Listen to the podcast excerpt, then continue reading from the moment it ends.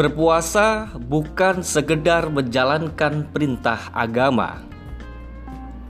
Banyak dampak positif dan hikmah yang bisa diambil dari berpuasa di bulan Ramadan. Terutama dalam menyikapi pandemi COVID-19 atau corona yang belum mereda seperti sekarang ini.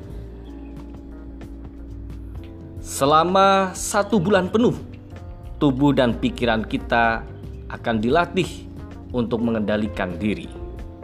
Mengendalikan diri dari makan, minum, serta hawa nafsu tentunya bukan hal yang mudah.